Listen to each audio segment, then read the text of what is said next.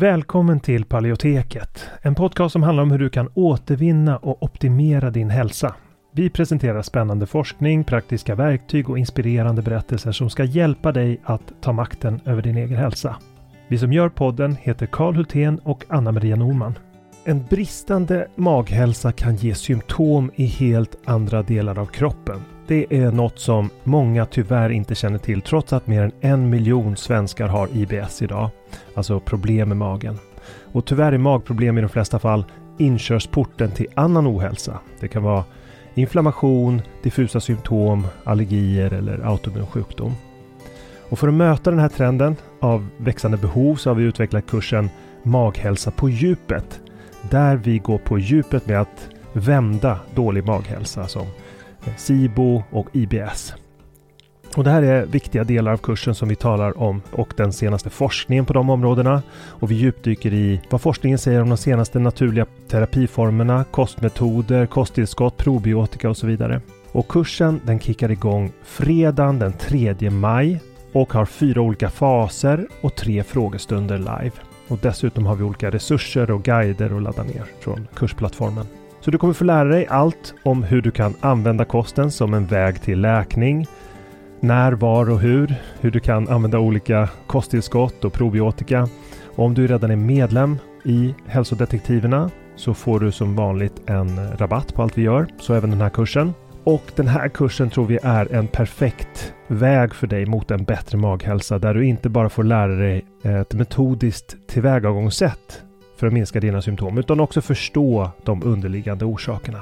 För att läsa mer om kursen och anmäla dig till den går in på paleoteket.se och klickar på utbildning. Eller klicka dig vidare från länkarna i podcastbeskrivningen. Så varmt välkommen till Maghälsa på djupet. Vi ses där när kursen startar, den 3 maj. Innan vi kör igång med dagens tema vill jag påminna om att den här podcasten har ett utbildande syfte och inte utgör medicinsk rådgivning. Nu kör vi!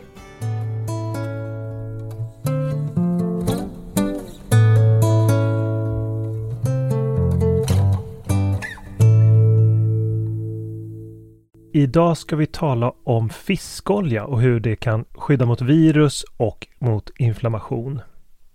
För det är faktiskt så att omega-3 från fiskolja kan skydda mot virus, det kan motverka inflammation och det kan hjälpa till att styra upp ett immunförsvar som har spårat ur. Över en miljon svenskar har nu testat positivt för covid och vi vet att många dras med kvarstående symptom av det. Många tusen av de som redan har vaccinerats har också kvarstående symptom av vaccinet. Och nu ska vi tala om hur tillskott med fiskolja eller fiskleverolja eventuellt kan hjälpa. Förstås tillsammans med en bättre kost, kanske också zink och D-vitamin. Och det här är det tredje och sista avsnittet i en serie om tre där vi går igenom just zink, D-vitamin och fiskolja. För vi vet sedan länge att omega-3 från animaliska livsmedel som fisk, fiskolja, fiskleverolja och gräsbeteskött har en gynnsam effekt. Och det är både vid övervikt, diabetes, hjärtsjukdom, kroniska lungsjukdomar och vissa former av cancer. Och den gemensamma nämnaren för alla de här sjukdomarna, det är inflammation. Och det sätter fingret på att omega-3 alltså påverkar immunförsvarets inflammation. Faktum är att omega-3 kan stänga av den inflammation som ofta dröjer sig kvar efter en infektion och till och med skydda mot att virus överhuvudtaget ska få fäste. Och nu kommer vi in på hur de här fetterna kan påverka immunförsvarets kommunikation. De fleromättade fetterna omega-6 och omega-3 är essentiella. Och Det betyder att din kropp inte själv kan bilda dem du behöver därför få i dig dem via kosten och de lagras i ditt kroppsfett och din hjärna. Och där blir de till byggsten för produktionen av inflammationspåverkande signalämnen eller lokala hormon som heter eikosanoider. Och de styr immunförsvarets kommunikation. Vissa eikosanoider bidrar till mer inflammation medan andra minskar inflammationen. Och förenklat kan man säga att omega-3 är byggstenen för de som minskar eller stänger av inflammationen medan omega-6 är med att skapa inflammation och initiera ett immunsvar. Både omega-3 och omega-6 behövs alltså i kroppen och eh, producerar alltså de här signalämnena. Och som kuriosa kan man då nämna att eikosanoiderna faktiskt är en svensk upptäckt av Sune Bergström och Bengt Samuelsson som fick Nobelpriset i medicin 1982. När vi talar om omega-3 och omega-6 så kommer ordet balans vara helt centralt. För immunförsvaret behöver balans mellan de här fetterna i maten som du äter. I dagens moderna kosthållning får vi lätt i oss för mycket omega-6 och det är därför viktigt att minska intaget av det om vi vill minska inflammation. I kosten finns omega-3 mest i fisk, havsmat och gräsbeteskött medan omega-6 främst kommer från växt och fröoljor som majsolja, matolja, sojaolja och sesamolja med flera. Och växtoljorna de är ur ett evolutionärt perspektiv helt nya för din kropp. De blev för första gången någonsin tillgängliga när matproduktionen industrialiserades i början av 1900-talet. Det var då oljorna började ta allt mer plats i vårt energiintag, vilket också ökade andelen omega-6 i våra kroppar. Och under miljontals år så har människokroppen anpassat och utvecklat system som är avsedda för en balans mellan omega-3 och omega-6. Och den balansen styr i sin tur en rad funktioner i din kropp som framförallt har att göra med immunförsvaret. Historiskt har alltså våra förfäder haft väldigt begränsad tillgång till omega-6. Det har kommit främst från nötter och frön som bara varit tillgängliga under korta delar av året. Och därför är du genetiskt anpassad till att få ungefär lika mycket av omega-3 och omega-6, alltså 1 till 1 i förhållande. Idag äter vi ungefär 6 till 10 gånger mer omega-6 än omega-3. Och som jag just nämnde lagras omega-6 i kroppen och det gör det i form av arachidonsyra. Omega-3 däremot, som kommer från animalierna, det lagras i form av EPA och DHA. Och det är just arachidonsyra, EPA och DHA som vid behov omvandlas till de här eikosanoiderna. Alltså signalsubstanserna som kan eh, framkalla eller motverka inflammation. När det finns för mycket arachidonsyra kan inte kroppen längre bromsa inflammation lika bra. Och därför är det viktigt att minska på intaget av dem. Men när det gäller alla de här fettsyrorna, vilken är då rollen vid just virusinfektioner? Och nu under covid-pandemin så har det gjorts en hel del studier som undersöker om omega-3 kan minska symptomen av covid-19 och de ger inte ett entydigt svar men tillsammans finns det ändå en fingervisning om att omega-3-fetterna skulle kunna ha en betydelse. Och jag tänkte gå igenom lite av det som har studerats. Det första exemplet handlar om förstärkning av lungornas barriärfunktion. För alla celler i din kropp har ett avgränsat membran som eh, består av fett. Och omega-3-fettsyrorna de lagras i det membranet och de är viktiga för membranens funktion. Omega-3 påverkar bland annat hur rörligt membranet blir men också hur de proteiner som sitter i membranet kan kommunicera med insidan och hur de fungerar i allmänhet.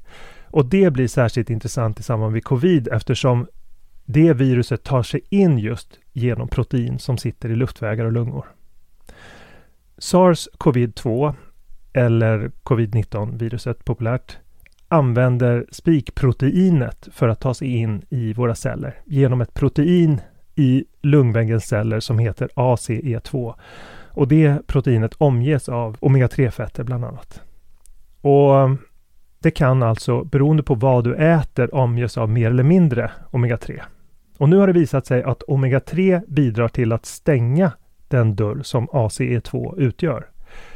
Så förutom att det kan stimulera processer som leder till minskad inflammation kan det alltså förhindra att virus tränger in i cellen. Men omega-3 kan också bidra till inaktivering av virus och det hänger ihop så här. SARS-CoV-2 har ett hölje som består av ett lipiddubbelskikt eller envelope kallas det på engelska, alltså ett dubbelfettlager. Och fettsyrorna EPA och DHA har visat sig kunna inaktivera virus som har just ett sådant hölje. Kanske även SARS-CoV-2. Och dessutom är de signalämnen som bildas av omega-3 byggstenar till de eikosanoider som aktiverar immunceller i början av en infektion och äter upp och oskadliggör virus. De kallas makrofager och neutrofiler och det har länge varit känt att omega-3 kan påverka hur de här celltyperna arbetar. Så det finns alltså ett par olika sätt som just omega-3 skulle kunna bidra till att skydda mot att infektionen får fäste. Men ännu mer intressant kanske det är med just inflammationsbromsen. För samtidigt som omega-3 kan förbättra skyddet mot virus kan det också bromsa inflammation. Man kan betrakta det som att omega-3 är bromsskivorna i en bil medan omega-6 är gaspedalen. Resolvin heter ett ämne som immuncellerna bygger av EPA och DHA och maresiner heter en annan grupp som immuncellerna bildar av framförallt DHA. Och maresin och resolvin de kan hämma inflammationsprocesser genom att förmå vissa immunceller att inte storma ut i inflammerad vävnad och göra mer skada än nytta. Och framförallt DHA är viktigt för att åstadkomma antiinflammatoriska effekter i kroppen. Och nu kommer vi till det kanske viktigaste. Hur får vi i oss omega-3? Det finns en lång rad studier som visar att det är bra att äta fisk. Det är kopplat till god hälsa att äta 3-500 gram fisk per vecka. Det blir ungefär 2-3 måltider. Och den här fiskkonsumtionen har i nästan alla studier visat sig förebygga sjukdomar, inklusive hjärtsjukdom. Men detsamma gäller förstås inte för linfröolja och andra vegetabiliska källor till omega-3.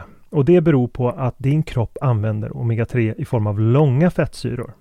Det är just EPA och DHA, som alltså är de biologiskt användbara formerna. Omega-3 från växtoljor som linfröolja kallas alfa-linolensyra, ALA.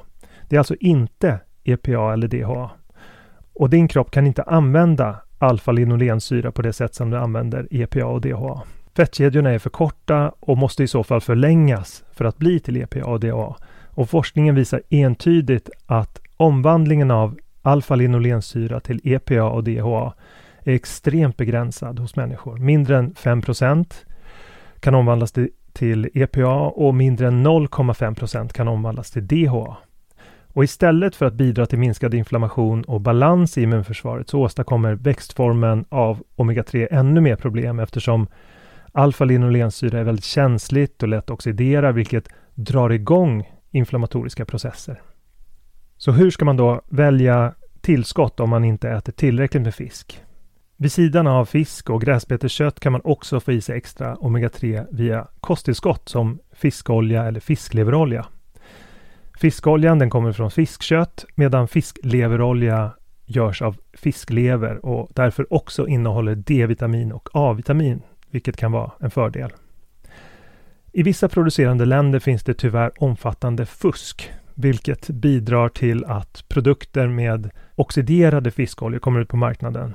Och det är därför bra att välja märken som har ett gott rykte. Om du inte äter fisk så kan man ta tillskott med 1-3 gram fiskolja eller fiskleverolja per dag. Och det är en fördel om produkten innehåller en bra antioxidant som kan stabilisera de här känsliga fetterna. Några exempel är tokoferolextrakt, Puffanox eller E-vitamin. Och om fiskoljan förvaras felaktigt, om det har utsatts för syre eller bara har dålig kvalitet, så skapar fiskoljan mer problem än vad den löser. Därför är det väldigt viktigt att välja det här kända märket och förvara gärna fiskoljan i kylen eller frysen för att förhindra oxidering.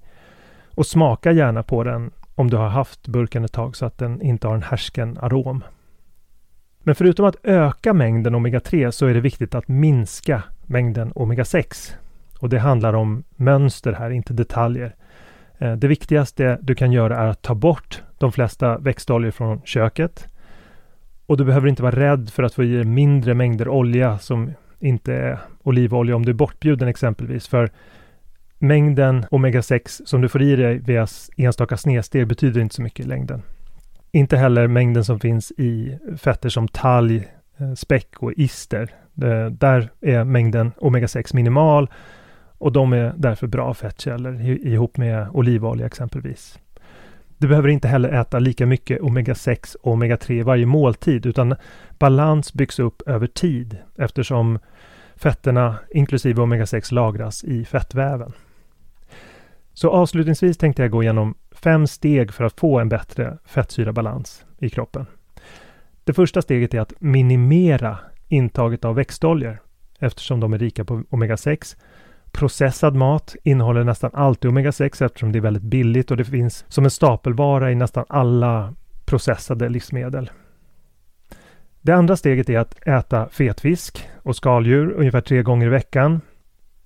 Och eh, nummer tre skulle kunna vara att i första hand välja gräsbeteskött och viltkött om man har råd med det.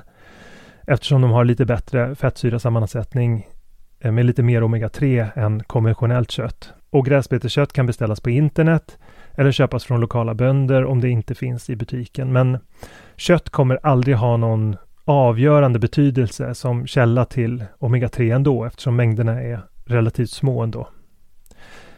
Det fjärde steget blir därför att eventuellt ta ett tillskott av fiskolja eller fiskleverolja för att öka mängden omega-3 i kroppen. Och det är då särskilt om man inte äter så mycket fet fisk.